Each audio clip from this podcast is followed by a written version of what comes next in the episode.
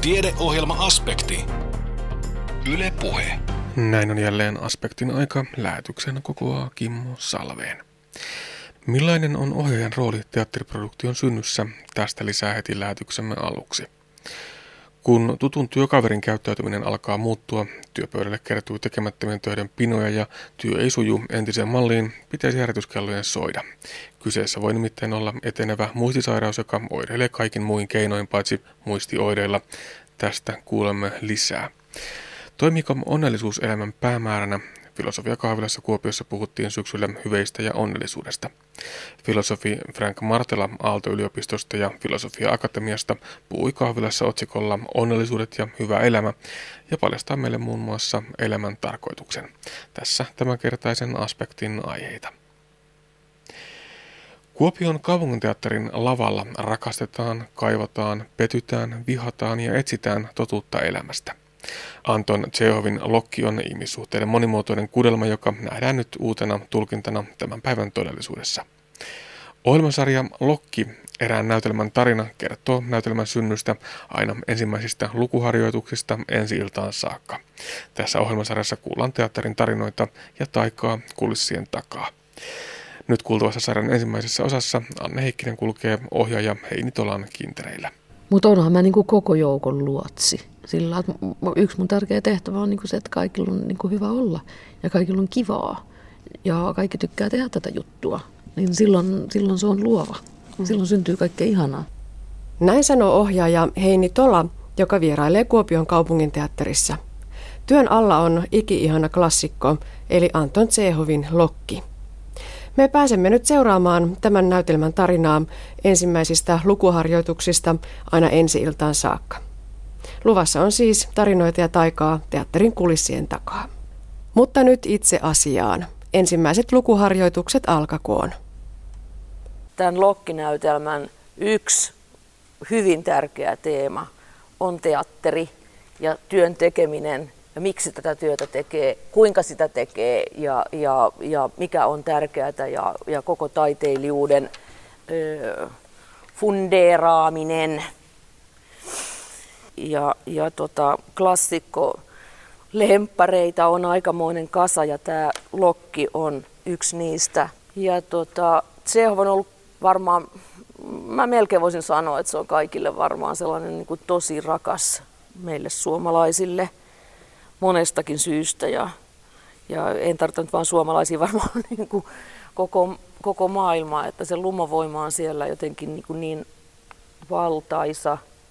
Ja mitä enemmän näytelmää lukee ja lukee, niin sen syvempiä verkostoja ja jotenkin sellaisia rihmastoja siellä niin kuin tulee, että ne on äärettömän kiinnostavia. Minä en kuule oikein osaa olla maalla enkä koskaan oikein kotiudu tänne. Eilen menin maalta, maata kymmeneltä ja tänä aamuna heräsin yhdeksältä ja oli sellainen olo kuin aivot olisivat pitkästä nukkumisesta liimautuneet kalloon. Olen ihan sekaisin. Kuin painajais unessa, kerta kaikkiaan. Ihan totta, Eno, sinun pitää asua kaupungissa. Me kutsumme kun aloitetaan, mutta nyt täällä ei saa olla. Mennään. Maalla en ole koskaan saanut elää oman mieleni mukaan. Sitä saattoi ottaa neljä viikkoa lomaa ja tulla tänne lepäämään ja noin, mutta täällä sitä sai kaikkea sotkua kiusakseen niin, että halusi pois heti ensimmäisestä päiv- ensimmäisenä päivästä lähtien. Mm, ikinä ei tullut ikävä lähtiessä. Nyt olen eläkkeellä, eikä ole paikkaa mihin mennä. Täällä asut, halusit tai Esitys ei. alkaa tasan puoli yhdeksältä, kun kuu nousee. Jos Nina myöhästyy, niin koko e- efekti menee harakoille. Hänen pitäisi olla täällä. Isä ja äitipuoli vahtivat häntä. On yhtä hankala livistää kotoaan kuin vankilasta. Minun elämäni on tragedia. Ensimmäiset lukuharjoitukset on käynnissä ja kerran nyt luettu koko tuo plari läpi. Mitä Joo. sanoo ohjaaja? No, kauhean vaikea vielä sanoa mitä. Mä odotan nyt tämän jälkeen, kun me ollaan luettu tämä, niin me varmaan ja keskustelemmekin tästä ja, ja käydään vähän niin kuin niitä tuntoja, mitä näyttelijöille heräsi tässä. Ja, ja tota, sitten varmaan puhutaan paljon niistä ihmissuhteista ja kaikista tästä näin, että mulla tuli niinku sellainen tunne, että, että varmasti isot roolit ovat nyt jo aika paljon niinku lukeneet tätä plaria, että sen mä kuulin hyvin selkeästi. Ja, ja tota, kyllä mä sitten kuulin kaikkia asioita, mitkä mä oon laittanut itselleni tänne niinku muistiin, mutta mitä, mitkä on sitten vaan nyt tällä hetkellä niinku niitä mun mielikuvia ja, ja näin. Mut mulle tuli niinku vahvasti sellainen olo, että just niin kun puhun näistä, vaikka mulle ei niinku sillä pieniä rooleja, että kaikki on niinku tosi tärkeitä, vaikka olisi vain yksikin repliikki, mutta nämä, joilla nyt on enemmän sitten, niin, niin tota, e, iloiselta ja hienolta huomata se, että, että selkeästi asioita oli jo ajateltu. No miten se ohjaaja saa sen oman tämmöisen sanattoman maailman siirrettyä sinne näyttelijöiden teoiksi ja sitten näyttämölle. No sepä se onkin se ohjaajan työ. Kyllä se jollakin tavalla sitä voi sanallistaa mutta tota, ja, ja kuvallistaa totta kai, se on niin lavastajan työtä. Mutta se vaan on niin se mun juttu, niin tuoda se maailma, että millä tavalla tätä lähdetään tekemään ja, ja, ja mitä tässä liikkuu ja miltä tämä tuoksuu ja miltä tämä näyttää ja kaikkea näin. Jotkut ymmärtävät ehkä sen helpommin, nopeammin. Joillekin se maailma saattaa tuntua vieralta, mutta ohjaajan työ on niin kuin vetää ja houkutella ne näyttelijät ja koko työryhmä, siis kaikki ne, siis myös valot, äänet, kaikki tällaiset, niin, niin kuin siihen, siihen visioon, mikä on, jota sitten ihan yhdessä kehitellään tämän prosessin aikana. Nyt ollaan siis ensimmäisissä lukuharjoituksissa. Miten kauan ohjaaja on jo ollut tämän tekstin kanssa tekemisissä ennen näitä ensimmäisiä harjoituksia? No mä en ollut viime kevät-talvesta varmaan sieltä maaliskuusta lähtien. Mm. Mutta tosin olen tässä ohjannut yhden välillä, siinä välilläkin, että en niin kuin kokopäiväisesti, mutta tota, kyllä se tuolla on. Ja kesällä, kun kirjoitin tätä sovitusta, niin silloin olin tietenkin aika tiiviisti tämän näytelmän parissa, mutta kauan. No joko sä silloin kesällä tiesit, että kuka esittää mitäkin hahmoa ja kirjoitit sitten jo vähän senkin mukaan?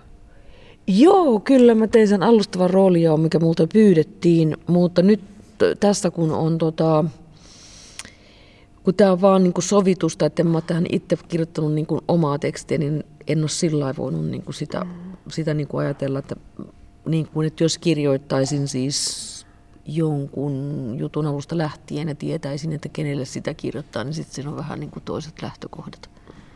Mut enemmän lähtenyt niin kuin sillä tavalla, kun tunnen näitä näyttelijöitä, että kuka on, kenelle tämä rooli so, sopisi ja kuka ehkä mm, tarvitsisi juuri tällaisen roolin nyt jotenkin tässä vaiheessa.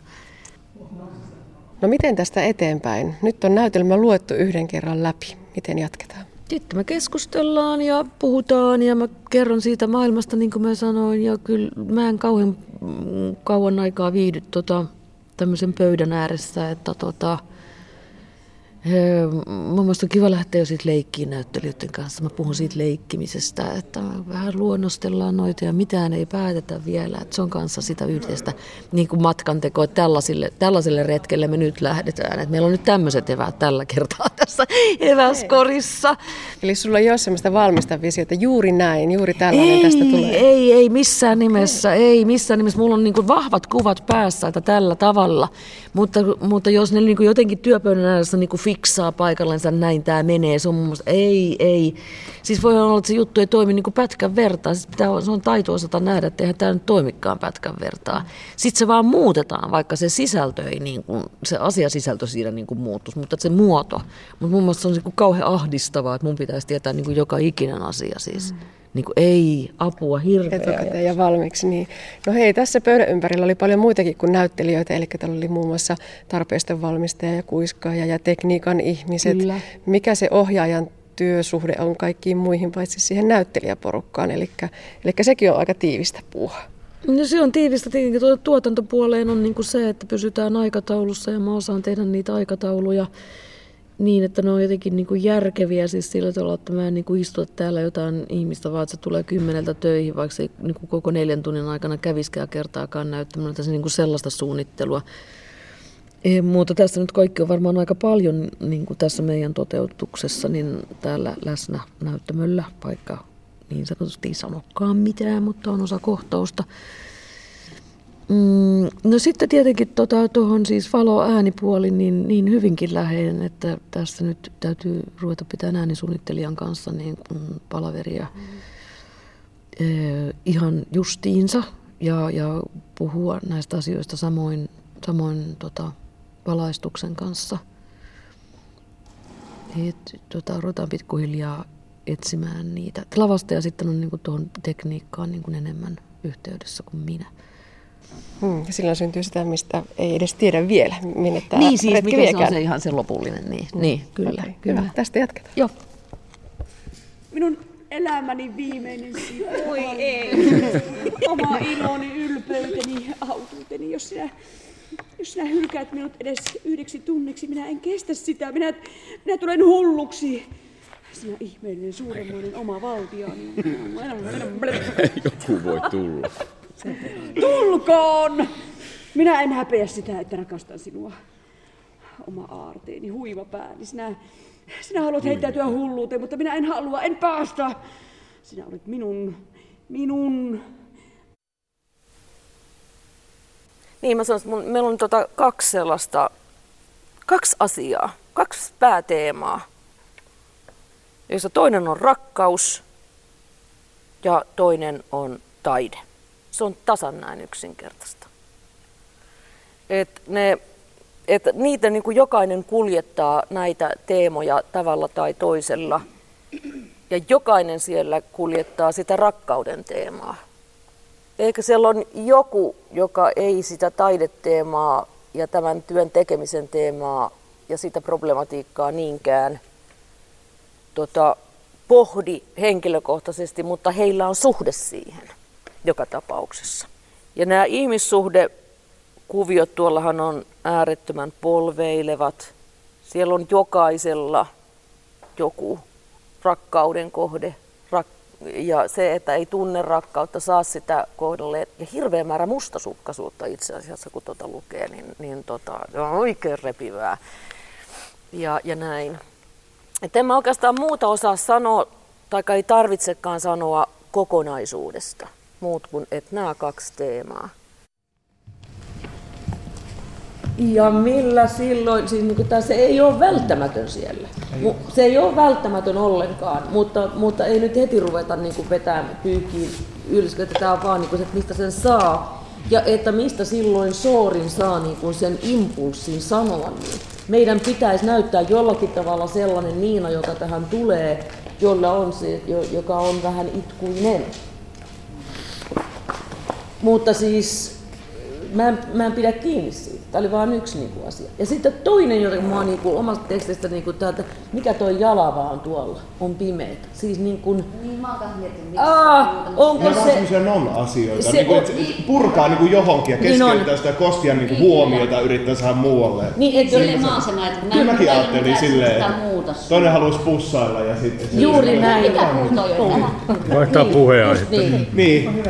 Että siis... Sen No niin, ensimmäiset harkat lavalla, jossa on vielä toisen näytelmän lavasteetkin. Minkälaista vaihetta tämä ohjaajalle?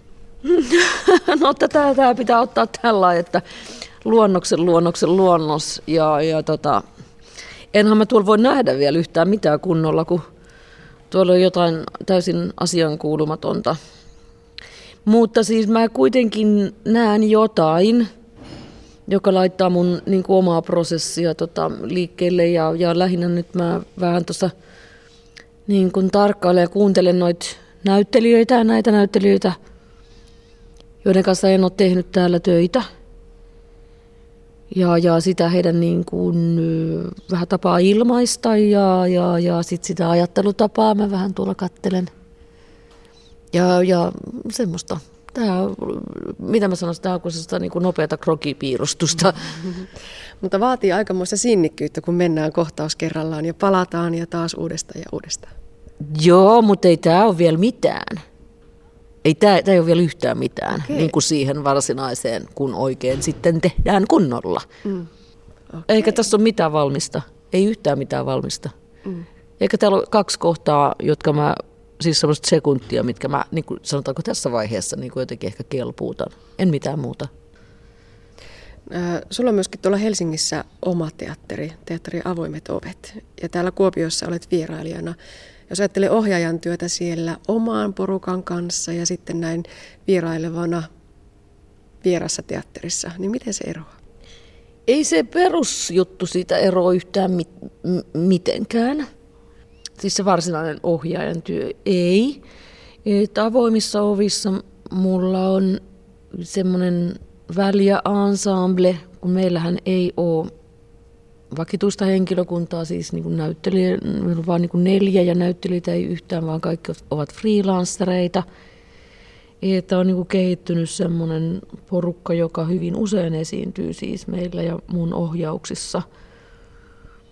Ja to, varmaan siinä on niin semmoinen, että meillä on syntynyt jo aika tavalla semmoinen yhteinen kieli. Ymmärrämme toisiamme puolin ja toisin. Mutta onhan mulla täällä Kuopiossakin niin kuin paljon näitä, joiden kanssa olen tehnyt, että siinä mielessä tilanne olisi kovin erilainen, jos olisin täällä ensimmäistä kertaa enkä tuntisi ketään ja he eivät tuntisi niin mun kieltä ja mun, mun tätä teatterinäkemystä ja tapaa tehdä ja valmistaa. Että ei. Sitten, no, täällä nyt on tietenkin enemmän resursseja, että se on niin se poik, po, niin erottava tekijä. Että, ja tarkoitan resursseilla sitä, että täällä on tätä teknistä valmiutta hiukan eri tavalla ja meillähän ei koskaan mitään kuiskaajaa ole ja eikä niin kuin tämmöistä muuta niin kuin huoltojoukkoja, että paljon tehdään niin kuin ihan mm. itse kaikki, että siinä mielessä. No entä ihan ajan käytöllisesti, milloin raskit jättää täällä harjoitusvaiheen ja, ja miten se sitten etenee? Vai, vai tuota, olet läsnä, välillä et tietenkään aina voi olla Kuopiossa. Miten ihan käytännössä? Käytännössä sitten kun tämä on ensi illassa, niin kyllähän se juttu on silloin, sen täytyy olla millimetriä myöten ja sekuntia myöten kun tehty tar- niin tarkaksi ja, ja näin, että ei voi tapahtua niin kuin mitään jotenkin niin kuin ajautumista johonkin sellaiseen, mitä ei olla tarkoitettu. Ja silloin justiin on tärkeää, että kaikki ovat sen esityksen takana ja tykkäävät sitä tehdä. Niin silloin, silloin tulee niin kuin se vahva, että niin kuin, hei, tämä on hienoa ja me tykätään tehdä tätä ja me ollaan tässä, niin silloin kukaan ei rupeakaan niin kuin johonkin vääntää. Että mä tulen sitten ehkä silloin tällöin niin sanotusti valvomaan. Ja se kuuluu ohjaajan niin kuin työkuvaan – mutta kyllä mä sitten tämän työryhmän joudun jättämään ja onhan siinä aina. Joka kerta kun joku prosessi, kun se on aina niin intensiivinen, niin sen loppumiseen liittyy aimoannos haikeutta ja luopumista ohjaajan kannalta. Näyttelijäthän saavat ja voivat jatkaa sitä prosessia sitten esitysten myötä. Mutta kaikkeen tottuu. No oletko sä ensi illassa ihan kauhuissasi vai luottavaisella mielillä, että vihdoinkin tämän saa näyttää yleisölle? Yleensä en ole kauhuissani.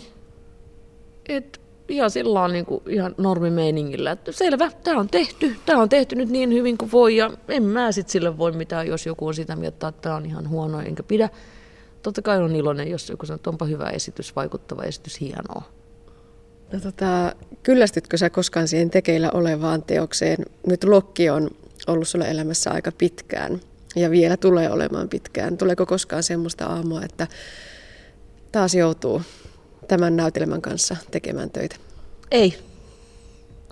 Kyllä se on niin kuin, jos tämmöinen tunne tulee, niin nyt kun mä mietin, niin kyllä se on niin, kuin niin harvoin, jos, jos tämmöinen tunne pääsee syntymään, että voi ei, mun pitää mennä vääntämään tota että sitten on täytynyt tapahtua joku hirveä niin kuin henkinen kämmi niin kuin ohjaajan ja näyttelijöiden välillä. Että jos se tuntuu semmoiselta kivireeltä, että sitä pitää vetää jotenkin, niin. No entä näyttelijät? Huomaatko sinä ohjaajana, että joku näyttelijä väsyy, uupuu siihen rooliin ja sitten tulee suorittamista? Joo, kyllä mä huomaan, jos tämmöistä tapahtuu Sitten vaan pitää puhua se auki. Mutta yleensähän se on niin, niin kuin tässä hommassa, että eikä meistä kukaan halua olla ehdoin tahdoin huono. Kaikkihan haluaa olla hyviä. Ja, tota, ja se syntyy niin kuin siitä myös innosta, osin tietysti ihan silkasta ammattitaidosta, mutta, mutta muun muassa hyvään ammattitaitoon liittyy hyvä ammattiylpeys ja hyvään ammattiylpeyteen ja siihen, siinä on aina niin kuin vahvana kaverina intohimo ja innostus ja iloisuus. Ja mun tehtäväni on myös ylläpitää sitä innostusta ja energiaa, mutta kun mä sitä annan, toivottavasti, niin mua myös ruokkii se, että mä saan sieltä vastaan sitä. Ja sitähän se on tosi nastaa. Mm. Mm. Miten tästä jatketaan? Tänään mennään tässä vielä näyttämällä plarit kädessä. Joo, tässä nyt yritetään vähän rämpiä tuota ensimmäistä näytötä tästä näin, jotakin, jotakin pikkuhetkiä sieltä. Et, tota, niin kuin me tämä on tämmöistä raakaluonnoksen raakaluonnosta tällä hetkellä. Mm. Näin mennään ja pian se aika menee ja kello on kaksi ja pitää lopettaa. Näin totesi ohjaaja Heini Tola. Ohjelmasarja Lokki, erään näytelmän tarina, jatkuu ensi viikolla. Silloin puhumme näyttelijän työstä. Kun tutun työkaverin käyttäytyminen alkaa muuttua, työpöydälle kertyy tekemättömien töiden pinoja ja työ ei suju entisen malliin, pitäisi herätyskellojen soida. Kyseessä voi nimittäin olla etenevä muistisairaus, joka oireilee kaikin muin keinoin, paitsi muistioireilla. Suomessa arviolta 7000 työikäistä sairastaa vakavaa etenevää muistisairautta. Suurin osa näistä on autoan tietämätön omasta sairaudestaan. Olennaista olisikin tunnistaa oireet ja saada muistisairaus kiinni mahdollisimman varhaisessa vaiheessa. Tästä kuulemme nyt ja saamme vinkit siitä, mikä on normaalia unohtelua ja mikä ei. Anne Heikkisen haaseltavana on tutkimusjohtaja Merja Hallikainen Itä-Suomen yliopiston aivotutkimusyksiköstä. Työikäisten muistisairauksista itse asiassa niin tämmöistä väestötutkimusta on tehty viime aikoina, tai sitä ei oikeastaan tehty laisinkaan, vaan että nämä, nämä arviot perustuvat nyt sitten sinne 1900-luvun lopuun melkein sinne, että siihen niin väestötutkimuksia ajatellaan, että meillä olisi semmoinen tai yhdellä 400 30-65-vuotiaasta niin tämmöinen dementiatasoinen muistisairaus.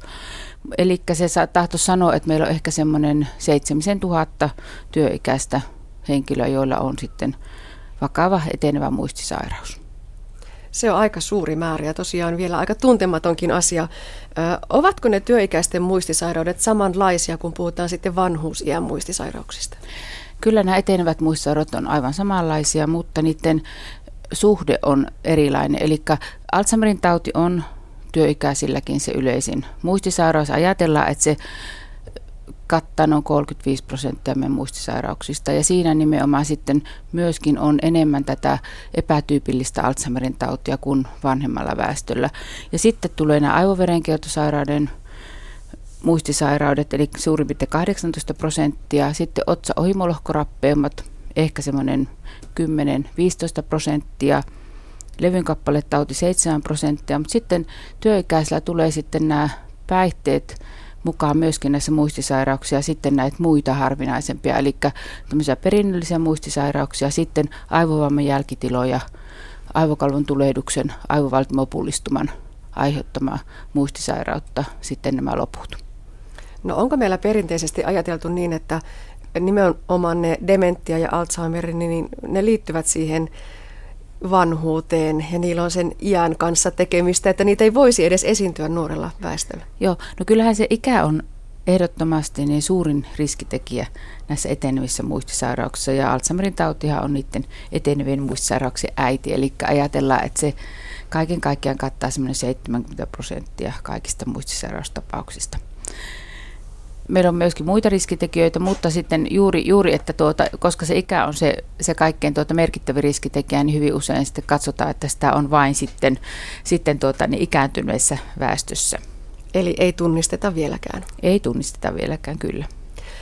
Mihin sairausryhmiin sitten nämä oireet tyypillisimmin laitetaan? Sillä varmaan kuitenkin on jotakin ajatuksia, että mistä tällaiset muistiongelmat ja, ja, ja työkykyongelmat johtuu, niin jos sitä ei sinne oikeaan muistisairauteen yhdistetä, niin mitä syitä sitten ajatellaan olevan taustalla? Joo, no toki sitten jos mietitään sitä niin työikäisten muistioiretta, niin yleensä siellä taustalla on kuitenkin hoidettava syy.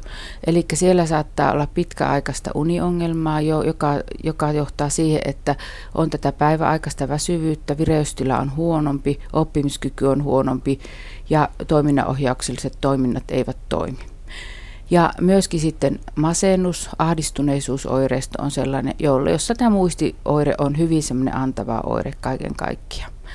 Ja toki sitten ihan näitä kilpirauhasen vajaatoiminta yksi sellainen, joka myöskin työikäisillä sitten tai ainakin siinä työuran loppupuolella yleistyy ihan, ihan selkeästi. Sitten saattaa olla muut tämmöiset pitkäaikaissairaudet, niiden lääkehoito. Ja myöskin sitten, jos mietitään, niin, niin kuin kivunhoidossa käytettyjä lääkkeitä, keskushermostoon vaikuttavia muitakin sitten lääkkeitä, niin toki ne sitten vaikuttaa siihen muistiin ja sitten näihin muuhunkin kognitiiviseen suoriutumiseen. No voiko sitä yleistää näin maalikkona niin, että, että se muisti ei ole itsenäinen sairaus, vaan se on oire jostain muusta? Kyllä, nimenomaan. Eli sillä tavalla meidän pitäisi lähteä, lähteä liikkeelle. Ja kyllähän niin kuin työikäisten niin kuin tavallaan tuota oireen havaitseminen ja sitten tavallaan ne alkututkimukset, niin lähtee sieltä työterveyshuollosta. Ja siinä ollaan avaa-asemassa kyllä, tai he ovat avaa-asemassa tässä tunnistamisessa. Ja heidän pitäisi niin kuin tehdä nämä alkuselvittelyt nimenomaan näiden hoidettavien syiden poissulkemiseksi. Puhutaan sitten vielä epätyypillisestä Alzheimerista ja sen oireista. Merja Hallikainen, millaisia oireita voi olla? No se on kyllä hämmästyttävää, että siinä tämä muistioire ei suinkaan ole se antava oire, vaan siinä voi olla se, että henkilö kokee, että hän ei näe kunnolla, hänen havainnointikykynsä on heikentynyt, että saattaa olla, että hän ei löydä kirjahyllystä esimerkiksi tiettyä esinettä, vaikka se on siinä hänen silmien korkeudellaan, kun siellä on paljon muutakin. Ja myöskin se, että, että niin kun lukeminen alkaa olla työlästä ja, ja tuota tekstin seuraamisen esimerkiksi televisiossa ja ilman, että siellä on niin silmissä mitään vikaa. Eli se voi olla myöskin tämmöinen ensimmäinen oire. Ja myöskin sitten niin saattaa olla, että puheen tuottamisessa on ongelmia. Eli tämmöistä puhe, puheongelmaa. Et nämä on niin kuin siinä, tässä, näissä tässä epätyypillisen yleisimmissä muodoissa nimenomaan tämä näövaraisen hahmottamisen ongelmat ja sitten tämän näitä puheongelmia. Et toki siellä on myöskin sitten vähän tämmöisiä etuaivoosien rappeumaan viittaavia tämän käyttäytymisen ongelmia saattaa olla, mutta on, se on niin kuin se harvinaisempi alatyyppi kuitenkin. No kuinkahan usein käy niin, että ihan oikea muistisairaus jää diagnosoimatta ja se menee vaikkapa työuupumuksen tai masennuksen piikkiin? No silloin kun ei ole riittävää tietoisuutta siitä, että miten tätä työuupumusta hoidetaan, miten sitä seurataan. Ja, ja tuota, niin, eli katsotaan, että pitkittynyt oirekuva – voi olla johtua pelkästään työuupumuksesta, joka hyvin harvoin on niin. Eli jos asianmukaisesti työuupumus hoidetaan, johon usein liittyy sitä masennusta, niin kyllä sitten se suorituskyky myöskin paranee, kun tämä, tämä tuota, masennus saadaan korjattua ja saadaan tämä työhallintaan.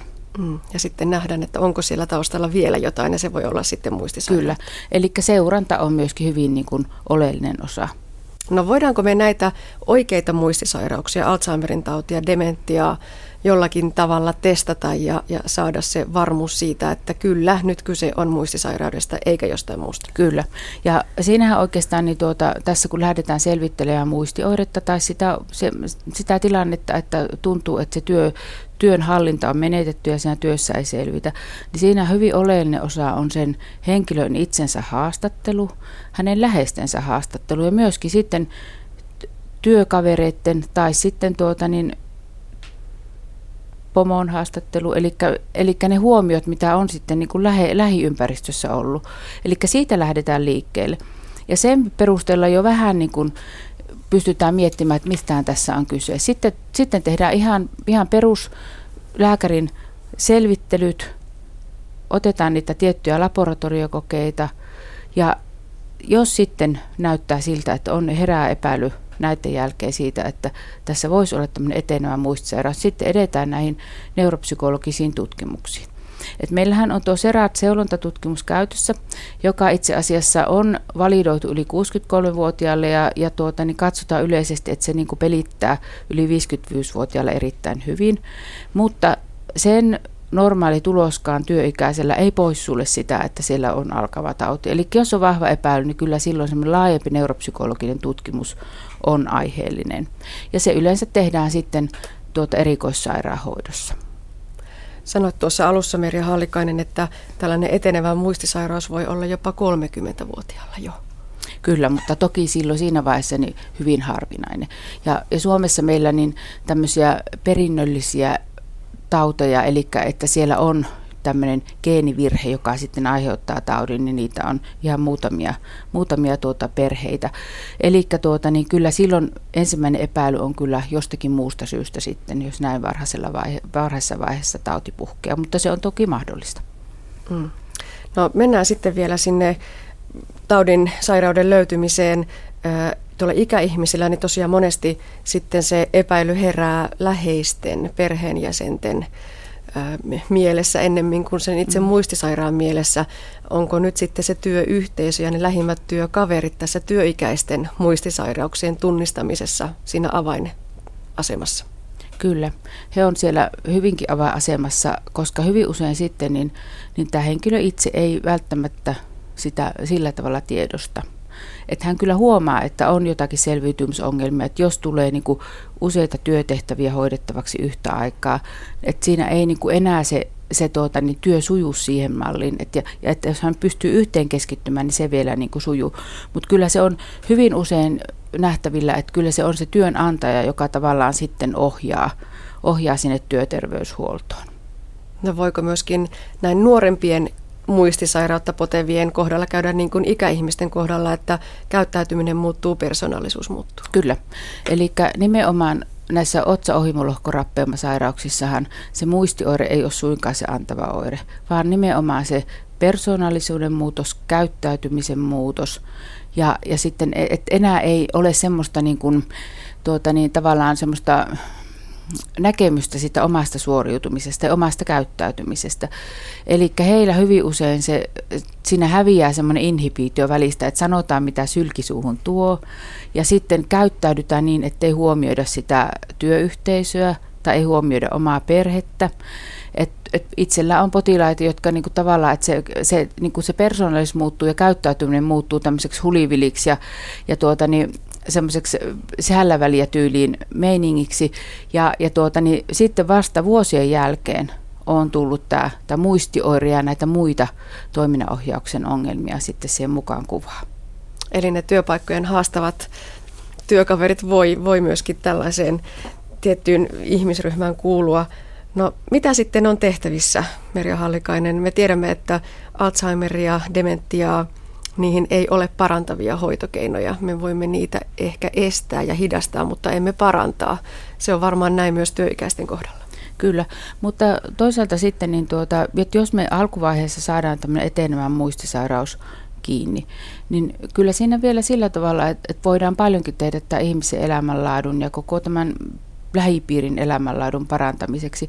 Eli se tieto, neuvonta, tuki, varha aloitettu kuntouttava toiminta, myöskin muiden sairauksien hyvä hoito, järkevä lääkehoito, oli sitten mistä, mistä tahansa lääkehoidosta kysymys.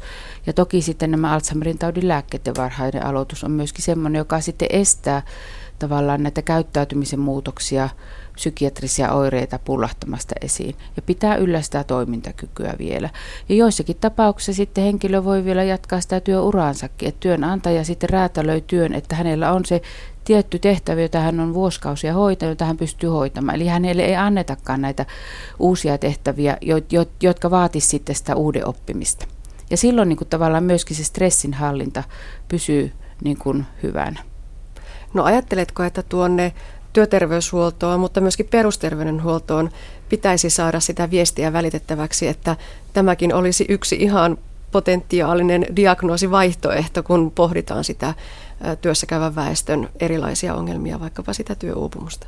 Kyllä, eli ihan samalla tavalla kuin vanhemmassa väestössä, että nämä työstä selviytymis- selviytymisongelmat, muistioireet, tai sitten se, että, että se, se käyttäytyminen on muuttunut jollakin tavalla siinä ihmisessä, niin kyllä ne on semmoisia hälytyskelloja. Eli silloin pitäisi niin kuin ryhtyä niihin selvittelyihin. Ja koska todellakin on niin, että siellä on taustalla suurimmalla osalla hoidettavat asiat, niin ne pitäisi hoitaa ajoissa. Et silloin me saadaan, niin kuin päästään kiinni ja saadaan se työkykyisyys mahdollisimman pian niin kuin palautumaan. Ja toki sitten pitää muistaa, että jos meidän on tämä työurien pidennys, niin kyllähän meillä tulee entistä enemmän sitten siellä työikäisissä näitä muistisairausepäilyjä ja todellisia muistisairauksiakin sitten vastaan. Että kyllä työterveyshuollon pitää olla tietyllä tavalla kyllä niin kuin valveilla ja, ja valmistautunut myöskin niin kuin tunnistamaan nämä etenevät muistisairaudet. Tässä on jo jonkin verran puhuttu niistä oireista, mutta otetaanko tähän ihan loppuun vielä sellainen oireluettelo. Meistä jokainen unohtaa joskus jotain. Mm. Avaimet jää, kukkaro jää, Joo. tietokoneen salasana unohtuu, PIN-koodikin saattaa mm. kaupan kassalla olla tulematta juuri nyt päähän, mutta että mitkä ovat sellaisia oireita, joista pitää jo huolestua? No semmoiset toistuvat unohtelut, toistuvat virheet ja, ja myöskin, niin, jotka alkaa sitten tavallaan häiritä sitä arkielämää. Ja se, että et tuota, niin, uusien työtehtävien oppiminen ei onnistu. Eli työkaverit saa toistuvasti tulla neuvomaan, miten tämä nyt tietokoneessa nyt tämä asia löytyy ja mistä se nyt löytyy ja mitkä on ne polut. Ja, ja, ja myöskin se, että, että niin kuin tavallaan se semmoinen ennen hyvin työnsä tehnyt henkilö, niin hänellä alkaa olla niin kuin semmoisia pinoja siellä pöydällä, tekemättömiä töitä. Hän aloittaa jonkun, ei saa sitä loppuun, aloittaa toisen, ei saa sitä loppuun. Eli tavallaan, että se työ ei suju. Ja siellä, siellä tapahtuu niin kuin, ihan selkeästi sitten alkaa niin kuin kuormittaa jo niitä työ, työkavereita. Eli heille siirtyy sitten tämän henkilön töitä. Ja kotona toki se, että siellä voi tulla myöskin ja myöskin niin kuin työyhteisössä, että tämä henkilö on passiivinen, vetäytyvä. Eli ei ole enää niin kuin samalla tavalla keskustelussa mukana, ei osallistu samalla tavalla ja, ja, ja myöskin niitä, nämä harrastuksista vetäytymiset tapahtuu jo tässä vaiheessa. Eli tavallaan aletaan vähän linnoittautua siihen turvalliseen ympäristöön. Ja sitten myöskin selitellään sitä, että miksi minä nyt tämän unohdin. Aina jollakin, että niitä selityksiä löytyy jo. Ja siinä tässä vaiheessa, alkuvaiheessa se henkilö voi ajoittaa olla ihan itsekin tietoinen, että tässä jotakin on nyt tässä hänen, että hän ei, ei ehkä ihan kaikki ole kunnossa. Mutta hyvin usein sitten hän sitten ajattelee, että no, että ehkä se on nyt ihan tähän ikään kuuluvaa kuitenkin, vaikka, ollaan, vaikka oltaisikin jo alle kuusikymppisiä. Että et niin semmoinen, semmoinen tuota oireilu, oli se sitten tämmöistä muistioireilua tai sitten sitä käyttäytymisen muutosta, joka alkaa häiritä – ja joka alkaa kiinnittää, ympäristö alkaa kiinnittää siihen huomiota, niin silloin kyllä niin kuin pitäisi ryhtyä niin kuin toimenpiteisiin. No puhutaan vielä yksi kysymys tutkimuksesta. Mm. mihin muistisairauksien tutkimuksen mielenkiinto kohdistuu juuri nyt? No kyllä se edelleenkin kohdistuu näihin tunnettuihin, ja jo, jo silloin Alois Alzheimer tunnisti nämä valkuaisainekasaamat, nämä amyloidiplakit siellä hermosolujen välissä ja sitten nämä ylifosforiloituneet tau, tau, siellä hermosolun sisällä. Eli kyllä, kyllä hyvin paljon nimenomaan näihin kahteen pahalaatuiseen valkuaisaineeseen pyritään vaikuttamaan, kun etsitään siihen prosessiin, tautiprosessiin vaikuttavia lääkkeitä. Työikäisten muistisairauksista kertoi tutkimusjohtaja Merja Hallikainen. Toimiiko onnellisuus elämän päämääränä? Filosofiakahvilassa Kuopiossa puhuttiin syksyllä hyveistä ja onnellisuudesta. Frank Maratala Aalto-yliopistosta ja Filosofia-akatemiasta puhui Filosofiakahvilassa otsikolla Onnellisuudet ja hyvä elämä. Jo viikko sitten pohdimme, mitä onnellisuudella edes tarkoitetaan. Maratalan mielestä meidän pitäisi luopua kokonaan niin onnellisuuden käsitteestä, mutta myös onnellisuuden tavoitteesta. Annetaan Maratalan jatkaa. Tällä kertaa palostaa myös elämän tarkoituksen onnellisuus mun mielestä käsitteenä olisi, että se olisi, parempi, se olisi tavallaan hyvä, jos pystyttäisiin luopumaan onnellisuuskäsitteen niin käytöstä ja siirtymään käyttämään näitä niin spesifempiä käsitteitä, jolloin, jolloin näitä erehdyksiä ei tapahtuisi niin paljon. Mutta itse sen lisäksi, että onnellisuus tavallaan niin käsitteenä on niin vähän huono ja epäselvä, niin toinen juttu on se, että niin onnellisuus on, niin kuin, onnellisuuden tavoittelu on jopa niin haitallista ihmiselle. Et siitä on myös niin tutkimus tehty tavan, että, että ensinnäkin tavan siitä, että, ihmiset usein, niin kuin, että jos ihmiset tavoittelee onnellisuutta, niin useimmiten tavoittelee sitä niin vääristä paikoista – että jos ihmiset ajattelee onnellisuutta, ajattelee että niin nopeita autoja, se on muita juttuja, ja ne on niin sellainen paikka, mistä onnellisuutta ei, ei saavuta. Mutta sen lisäksi tavan, että ihmiset etsivät sitä oma, onnea omasta väärästä suunnista, niin on myös havaittu, että siinä kun ihmiset tavan, jos ne tekee onnellisuuden tavoittelusta itselleen päämäärä, niin ison päämäärän elämässä, niin ne on niin keskimäärin onnettomampia kuin ne tyypit, joilla se onnellisuus tavoit päämääränä ei ole niin merkittävä. Eli tavallaan onnellisuus on huono päämäärä. Että onnellisuus on, niin kuin, on, se on hyvä, jos on onnellinen, että eipä siinä mitään pahaa, jos on onnellinen, mutta, että, että, että kannat, mutta ei, onnellisuus ei kannata tavoitella elämässä, vaan kannattaa tavoitella muita asioita elämässä, jotka sitten saat, saattaa tehdä sinut onnelliseksi tai olla tekemät onnelliseksi, mutta se onnellisuuden itsensä tavoittelu, niin keskimäärin voi tehdä ihmistä onne, onnettomaksi. Et esimerkiksi niin yksi tutkimus on sellainen, jos ihmisiä pyrittiin katsoa sellainen videon pätkä, jos on joku sellainen, sellainen jäätanssija voitti, voitti maailmanmestaruuden, sitten siinä näytetään tavallaan niin se, kun se, se tuulettaa siellä ja halaa valmentajansa kyynelet silmissä ja, niin kuin ja yleisö hurraa. Ihmisiä pyrittiin katsomaan tämä videopätkä, mutta niin puolelle, puolelle tyypille korostettiin, niin kuin, että, niin kuin, että onnellisuus on tosi tärkeä, tärkeä asia elämässä sitä ennen, kun ne katsoivat sen videopätkän. Sitten se videopätkän jälkeen kysyttiin, että kuinka onnellisia ne tällä hetkellä kokee olevansa. Ja se porukka, joka, jolle oli korostettu tämän niin onnellisuuden merkitystä, ne oli huomattavasti vähemmän onnellisia kuin se porukka, jolla ei ole korostettu sitä merkitystä. Ja se syy oli tavallaan niin kuin se, että koska tavallaan ne, sen takia, että ne koki, että onnellisuus on tärkeä asia, ne on niin pettyneitä siihen omaan tunnetilansa. Että, mä katsoin tämän videon, mutta en mä tullut tänne onnellisemmaksi. Että, niin kuin, mä olisin tulla vielä enemmän onnelliseksi.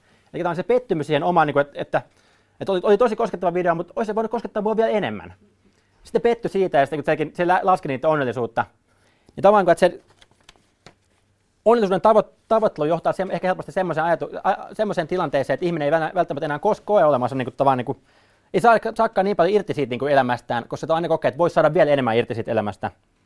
Toisessa tutkimus havaittu, että onnellisuuden, onnellisuus tekee, onnellisuuden tavoittelee, että ihmiset on myös keskimäärin yksinäisempiä ja keskimäärin niin itsekkäämpiä elämässään. Eli tavallaan, ne on ehkä enemmän just semmoisia tavan kuin, että, että I'm happy, happy now, so shut up and leave me alone.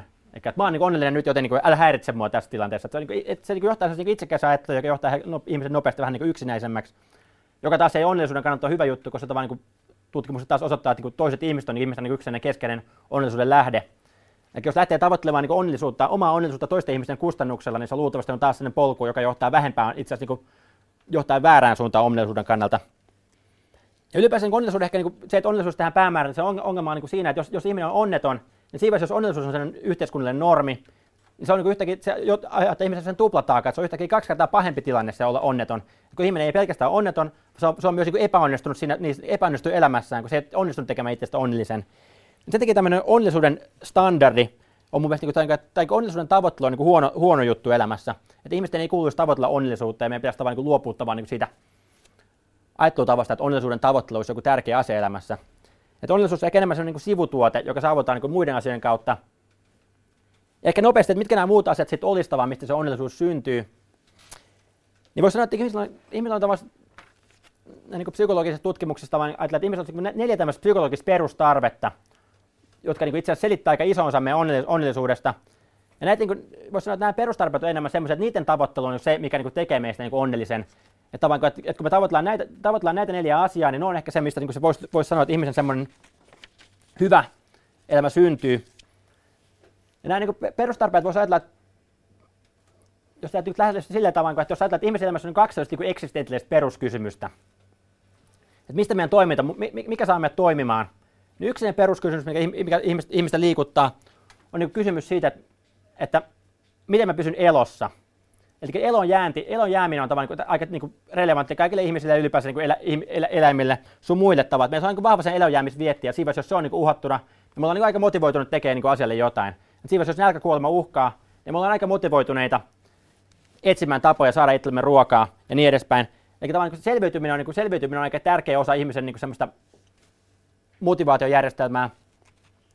Mutta samaan aikaan ihminen on tämmöinen sosiaalinen eläin, että silloin kun me elettiin savannilla tavan, niin sosiaalinen kuolema johti aika nopeasti fyysiseen kuolemaan, että ihminen ei yksin siellä savannilla hirveän pitkään selviytynyt, josta johtuen meissä on myös hyvin syvältä vaan semmoinen, semmoinen lauman hyväksyntä, semmoinen niin sosiaalisten normien noudattaminen, se asuu meissä hirveän syvä, syvällä tämmöisen perustarpeena. Mutta nämä ehkä molemmat on sellaisia perustarpeita, jotka liittyy samassa semmoiseen, niin voisi sanoa niin ulkoiseen motivaatioon, se on niin kuin ihmisen selviytymiseen, että niiden poissaolo tuottaa pahoinvointia. Eli siinä jos, tavan, niin jos ihmiset ei hyväksy mua, jos, jos mut niin tavan eristetään muista ihmisistä, tai jos mä koen, että mun fyysiset perustarpeet on tavan, niin että jos mä, koen, jos mä koen nälkää tai mulla puuttuu niin tavan, niin katto pään päältä, niin se johtaa pahoinvointia. Mutta sitten kun nämä, hommat on niin läsnä mun elämässä, niin se ei enää lisää mun hyvinvointia. Että, tavan, että se tietyn perustason jälkeen näiden, näiden asioiden tavoittelu ei lisää meidän hyvinvointia. Että niin ne, et näiden asioiden avulla, näiden asio- näitä asioita lisäämällä pystytään poistamaan pahoinvointia, mutta ei lisäämään hyvinvointia. Ja se hyvinvointi oikeastaan muodostuu toisesta tämmöisestä eksistentiaalisesta peruskysymyksestä, joka on tavallaan, että jos eka kysymys on se, että miten pysyn elossa, niin tämä toinen kysymys on se, että mikä tekee elämästä elämisen arvoisen. Eli mistä tekijöistä muodostuu tavallaan niin arvo, niin kokemus arvokkaasta elämästä. Ja näitä tekijöitä oikeastaan niin neljä. Ja näistä niin tekijöistä ensimmäinen voisi sanoa, että on tämmöinen niin vapaus. Eli tämä kokemus siitä että jollain tavalla, että se, mitä mä pääsin te- elämässä tekemään, niin se on niin kuin, musta, it, musta, kumpua musta itsestä, eikä jonkun ulkoisten, niin kuin, ulkoisten tekijöiden ohjaamaa. Että joku ei käske mua tekee asioita, vaan mä koen tekemään sellaisia asioita, joissa mä pääsen niin tavallaan niin ilmaisemaan itseäni, sitä mitä mä oon ihmisenä. Ja tähän niin kuin, vaikka mä, mä semmoinen esimerkki, mä, mä tosiaan olin, olin siellä Rochesterin yliopistossa Jenkeissä ja siellä mitä mä tehtiin perheen kanssa autoretkeä niin silloin tällöin. Sitten me huomattiin Jenkeissä, kaikissa osavaltioiden rekisterikirjoissa on se osavaltion slogan. Eli tavallaan, että jos menee New Yorkin osavaltioon, niin kaikissa autoissa lukee niin, että Empire State. Sitten menee New Jerseyn osavaltioon, niin kaikissa autoissa lukee, että Garden State. Floridassa lukee Sunny State, Kaliforniassa lukee Golden State ja niin edespäin. Sitten me käytiin semmoisessa New Hampshirein osavaltiossa, joka on sellainen pieni osavaltio siellä koilliskulmassa. Niin siellä jokaisessa autossa luki rekisterikirjassa, että live free or die. Elä vapaana tai kuole. Ja oli se mun mielestä, niin kuin, se aika niin kuin eri luokan niin statementti kuin tavallaan niin se Garden State, niin kuin, että puutarha, puutarha osavaltio tai live free or die. Sitten mun on pakko tavallaan selvittää, mistä se johtuu, ja se liittyy tavallaan yhteensä se Yhdysvaltain, niin kuin, kun Yhdysvallat itsenäistyi täältä Britannian hirmuvallan alta silloin 1700-luvulla, yksi näistä vapaustaistelijoista tavallaan niin oli kotoisin New Hampshireista, ja tämä oli niin kuin sen slogan, jota se käytti tavallaan siinä taistelussa. Mutta samaan kävi ilmi, että tämä sama slogan löytyy hirveän, paljon, hirveän monesta muustakin niin itsenäisyystaistelusta. Siinä kun Uruguay itsenäistyi, siinä kun Kreikka pyrki itsenäistymään, siinä kun Ukraina pyrki itsenäistymään ja niin kuin ehkä 15 eri maata, maa, 15 eri maata maa, maapallolla on tavallaan, niin, niin on kaikilla tämä sama slogan siinä kun ne pyrkii niin itsenäistymään. Että voisi sanoa, että tämä, niin tämä vapaus on niin niin, että se on nimenomaan sellainen kysymys siitä, että mikä tekee elämästä elämänsä arvoinen. Ja se vapaus on sellainen juttu, että monet ihmiset on tehnyt sen valinnan, että okei, että nykyinen elämä ei ole vapaata, joten se ei ole elämisen arvosta, joten mä oon valmis niin kuin, taistelemaan sen vapauden puolesta, vaikka kuolemaan asti. Ja miljoonat ihmiset on niin historian saatossa kuollut niin taistelussa vapauden puolesta. Että ihmiset on oikeasti tehnyt se valinnan, että elämä, että elämä, elämä ilman vapautta ei ole niiden mielestä elämisen arvosta. Ja tämä on niin se ehkä ensimmäinen tämmöinen niin ihmisen psykologinen perustarve. Sitten toinen psykologinen perustarve liittyy ehkä siihen niin kyvykkyyteen. Eli tavallaan niin se, että jos miettii että se niin itseilmaisu tai itsensä toteuttaminen on ihmisille tärkeää, ja se vapaus on tavallaan puolet itsensä toteuttamista, mutta se vapaus yksinään ei riitä, et jos mä esimerkiksi haluaisin toteuttaa itseäni kuvaamataiteilijana, niin luultavasti aika nopeasti vastaan se homma tava, että mun niin käsien hienomotoriikka ei riitä tavallaan niin to, tuottamaan paperille niitä visioita, mitä mulla on pään sisällä, jolloin mä niin turhautuisi aika nopeasti. Et tavallaan, että se niin kuin, että itsensä toteuttaminen vaatii sekä vapautta että tavallaan sitä kyvykkyyttä. Et me ollaan, jotta me koetaan, niin kuin, että tode, päästään toteuttamaan itseään, niin me tarvitaan myös se kokemus siitä, että me saadaan asioita aikaiseksi. Että me ollaan taitavia siinä, mitä tehdään. Että se on tavallaan niin toinen tämmöinen niin arvokkaan elämän lähde, tämä tämmöinen kokemus kyvykkyydestä. Okei, se kyvykkyyteen liittyy just se kokemus siitä, että tekemisen aikana, että on niin taitava siinä, mitä tekee, että, saa, niin kuin, että hallitsee sen homman, mitä tekee. Toisaalta se niin aikaansaaminen, se, että niin kokee saavansa asioita aikaa, että asiat menee eteenpäin. Että ei vain jatkuvasti junnaa paikalla, vaan niin kokee, että hei, tämä homma menee jollain tavalla eteenpäin. Sitten kolmantena vielä tämä niin kuin, niin oppiminen tai niin kokemus siitä, että, niin kuin, että kehittyy siinä asiassa. Eikä tavallaan että se, että mun taidot, taidot kasvaa. Näissä syntyy tavallaan se kokemus siitä kyvykkyydestä joka myös niin tärkeää sen arvokkaan elämän kannalta. Mutta eli tämä kyvykkyys ja vapaus liittyy tavallaan tähän, niin, tähän itsensä toteuttamiseen, eli se niin muuhun itteeni. Mutta samaan aikaan, kun tässäkin samaan kuin sama siinä perustarpeessa, niin ihminen, ihminen on myös niin sosiaalinen eläin, jonka takia meidän niin arvokkaan elämän kokemus on hyvin paljon kiinni toisista ihmisistä. Ja ne on kiinni toisista ihmisistä ensinnäkin sitä kautta, että, me halutaan, että ihmisillä on niin sen läheisyyden tarve on ihmisillä hyvin syvällä. Et me tarvitaan, että me tarvitaan kokemus siitä, että meidän ympärillä on sellaisia ihmisiä, ihmisiä, joista me välitetään, jotka välittää meistä. Et esimerkiksi muistan, että niin kuin mä tein sitä väitöskirjaa, tein tästä vanha, vanhaan kodissa, jos mä tutkin tavan niitä vanhaan kodin hoitajia ja vanhuksen välistä kohtaamista. Ja se myös koin tavan, että jos miettii tavan niitä vanhuksia vanhaan kodissa, niin monet niistä tavan niin kuin, on semmoisessa tilanteessa, että ne ei välttämättä pääse enää se toteuttaminen, jotta vaan enää tapa, tapa kokea arvokkuutta elämässä. Että niillä ei välttämättä ole enää niin, tavan, niin kuin, paljonkaan kykyä tavallaan toteuttaa itseään siinä vaiheessa. Että aika paljon niiden niin arvokkuuden kokemukset syntyy siitä, että miten toiset ihmiset ne kohtaa. Eli tavallaan siinä kohtaustilanteessa, kun ne, se vanhus, vanhus kohtaa se hoitaja, niin miten se hoitaja sitä kohtelee siinä vaiheessa. Niin se on niin hirveän relevantti osa sitten vanhuksen arvo, arvokkaan elämän kokemusta siinä vaiheessa. Ja ylipäätään tämä pätee niin kuin kaikkiin meistä, että meidän on hirveän vaikea ylläpitää kokemusta, että mun elämä on arvokas, jos niin kuin koko mun ympäristö sanoo niin kuin mulle, että ei oo. Että jos kaikki niin ihmiset mun ympärillä, niiden katseet, niiden tavan niin tapa puhua mulle, osoittaa mulle, että mä en, mun elämä ei ole arvokas, niin siinä vastaavaan mun on vaikea itse ylläpitää sitä kokemusta siitä arvokkaasta elämästä. Että se arvokas elämä vaatii samaan sitä, niin että se ympäröivä, ympäröivä yhteisö arvostaa jollain tavalla mua, että on valmiita kohtaamaan mut ihmisenä. Niin tämä on niin se kolmas perustarve, tämä läheisyys. Mutta sitten niin vielä tavallaan, että se toisiin ihmisiin liittyen, niin me ei haluta pelkästään kokea että niin läheisyyttä toisiin ihmisiin kohtaan, niin me ei haluta pelkästään, että muut ihmiset välittää meistä, vaan me halutaan myös kokea jollain tavalla, että me pystytään jollain tavalla antaa jotain niille toisille ihmisille. Eli tämä on niin hyvän tekeminen on niin se neljäs perustarve. Eli niin vapaus, kyvykkyys, läheisyys ja hyvän tekeminen. Tämä hyvän tekeminen siis tarkoittaa siis sitä, niin koke, kokemus siitä, että se mitä mä teen tuottaa jollain tavalla positiivista arvoa muille ihmisille, ja ainakaan se ei, niin tuota, niin kuin, ainakaan se ei haittaa toisia ihmisiä. Et ihmisen on hirveän vaikea elää semmoisessa tilanteessa, jos ne kokee tavan, että se mitä mä teen, niin jollain tavalla niin tuottaa vahinkoa muille ihmisille. Et se on niin semmoinen tilanne, joka johtaa aika nopeasti niin psykologiseen ristiriitaan ja semmoiseen erilaisiin defensseihin. Mutta toisaalta sitten taas siitä on paljon tutkimustietoa, että siinä kun ihminen kokee, että mä pystyn tekemään jotain hyvää toiselle ihmisille, se vahvistaa ihmisten hyvinvointia. Yksi hauska tutkimus on semmoinen, josta vaan annettiin tyypille 20 dollaria käteen aamulla. Sitten niin puolet tyypeille sanottiin, että, että käytetään 20 dollaria ittees, että osta itseesi jätski tai jotain muuta. Sitten puolet tyypeille sanottiin, että käytetään 20 dollaria johonkin toiseen ihmiseen, että osta kaverille jätski. Sitten näille tyypeille soitettiin sitten kuudelta iltapäivällä ja kysyttiin, että miltä se nyt tuntuu. Sitten kävi ilmi tavallaan, että, se poru, niin kuin, että, niin kuin, ihmiset, ihmiset olettiin tavallaan, että se porukka, joka, tavallaan, joka käyttänyt 20 dollaria itteensä, olisi onnellisempia. Mutta, mutta itse asiassa niin kuin, kävi ilmi, että se on päinvastoin, että tavallaan se toiselle, toiselle ihmiselle se 20 dollarin käyttäminen johonkin toiseen ihmiseen teki ihmiset enemmän niin onnelliseksi kuin se 20 dollarin käyttäminen itteensä. Koska tavallaan, että, se, niin kuin, jos mä ostan itselleni jätskin, niin sen jätskin tuottama onnellisuuspiikki kestää just ehkä just sen yhtä pitkään kuin se jätski kestää. Silloin kun jätskin paperi lentää roskekseen, niin myös se mun niin kuin onnellisuuspiikki on niin kuin ohi.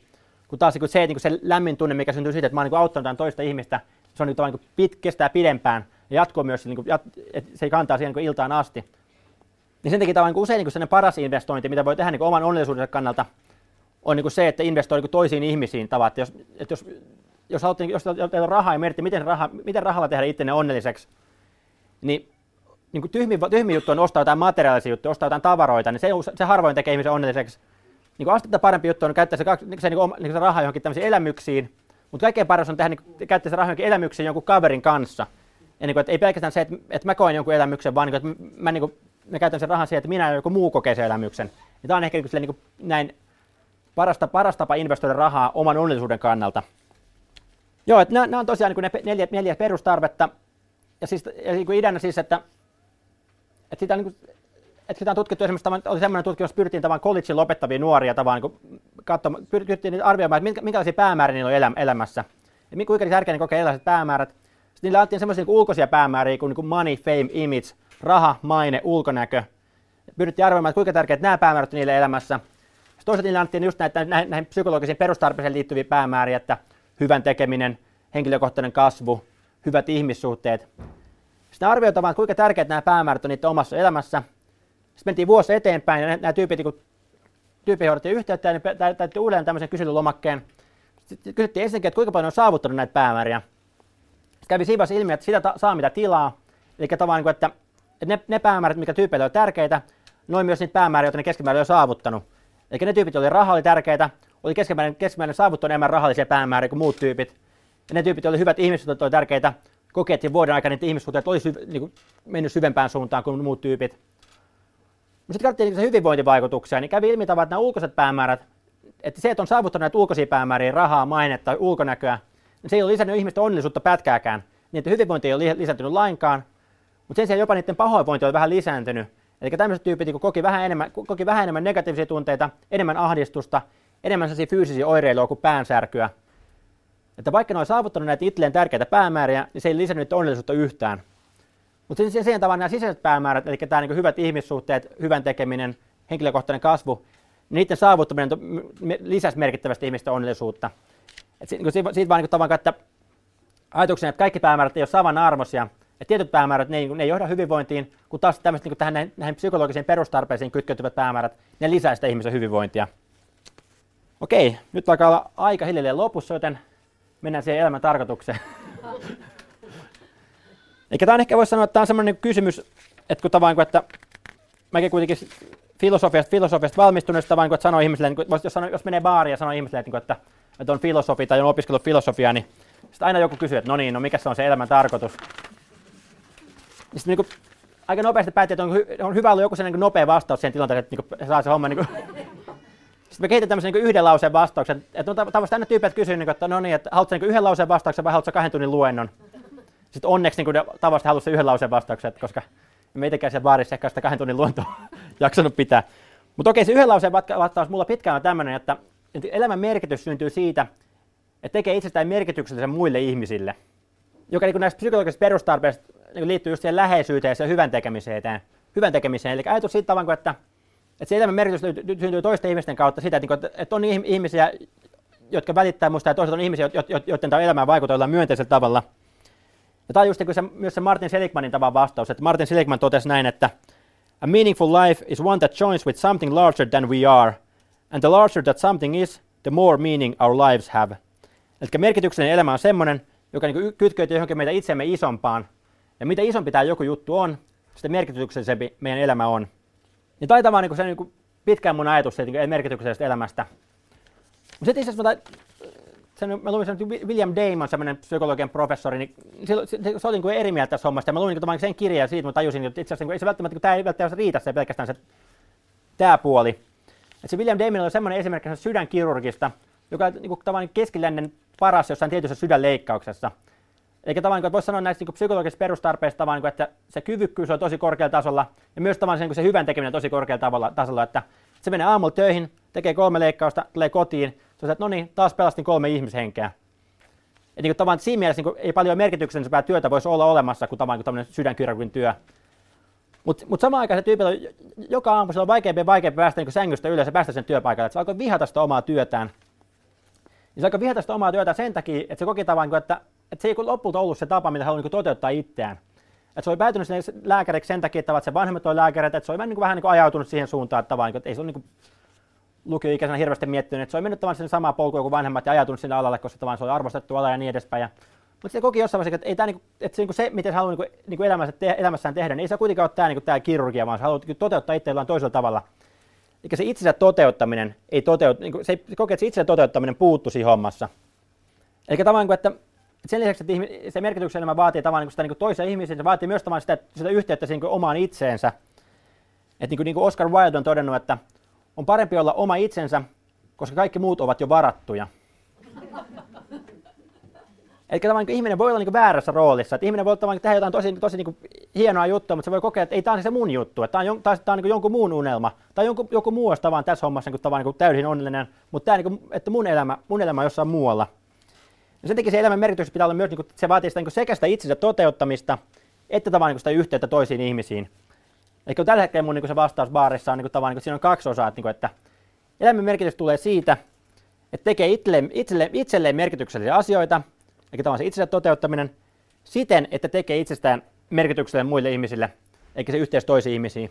Eli elämän merkitys on se, löytyy siitä, että tekee itselleen merkityksellisiä asioita siten, että tekee itselleen merkityksellinen toisille ihmisille. Ja tämä on oikeastaan tavallaan se, että just, just että jos puhuttiin, että, että miksi onnellisuus on niin huono juttu, niin tämä on, just, tämä on niin kuin se, että niin kuin se parempi tilanne ajatus, että jos, jos lähtee tekemään itselleen merkityksellisiä asioita, silloin se onnettelee niin oikeastaan sivutuotteena. Et John Lennon aikanaan totesi silleen, että Life is what happens to you when you're busy making other plans. Et elämä tapahtuu sulle silloin, kun sä teet jotain, sä, keskityt tekemään muita suunnitelmia.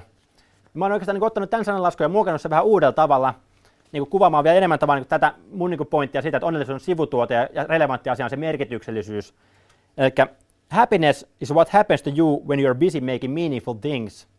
Eli onnellisuus on se, mitä sulle tapahtuu silloin, kun sä keskityt tekemään itsellesi merkityksellisiä asioita. Ja olisi ehkä niin se mun niin kuin, tava, niin niin kuin, mistä mä, niin kuin, miten mä sitä onnellisuutta hahmotan ja mitä mä näen, että sama, se on niin se sivutuote. Ja tämän saman asian on ehkä todennut vielä niin kuin mun mielestä paremmin tämmöinen Nobel-palkittu kirjailija kuin George Bernard Shaw. Se totesi tästä asiasta näin tämmöisen sitaatti, johon mä ajattelin tämän päättää tämän esitelmän, että sekin siirrytään keskustelun puolelle. Eli elämän todellinen nautinto on se, että tulee käytetyksi itse suureksi toteamaansa tarkoitusta varten, että tulee perin pohjin loppuun ajatuksi ennen romukasan viskaamista, että on luonnon voima eikä kuumeinen itsekäs vaivojen ja vääryksien kimppu, joka valittaa, että elämä ei suostu omistautumaan hänen onnelliseksi tekemiseensä. Kiitoksia. Näin siis Frank Martela Aalto-yliopistosta ja Filosofia Akatemiasta. Hän puhui Filosofia kahvilassa otsikolla Onnellisuudet ja hyvä elämä. Tuo alustus löytyy kokonaisuudessaan Aspektin nettisivuilta. Ja tuo alustus on taltioitu kuopiolaisen filosofian lukupiirin ja Snellman kesäyliopiston järjestämästä tilaisuudesta. Tässä oli tämänkertainen aspektimme. Lisää aspektin aiheista netissä osoitteessa kantti.net kautta aspekti.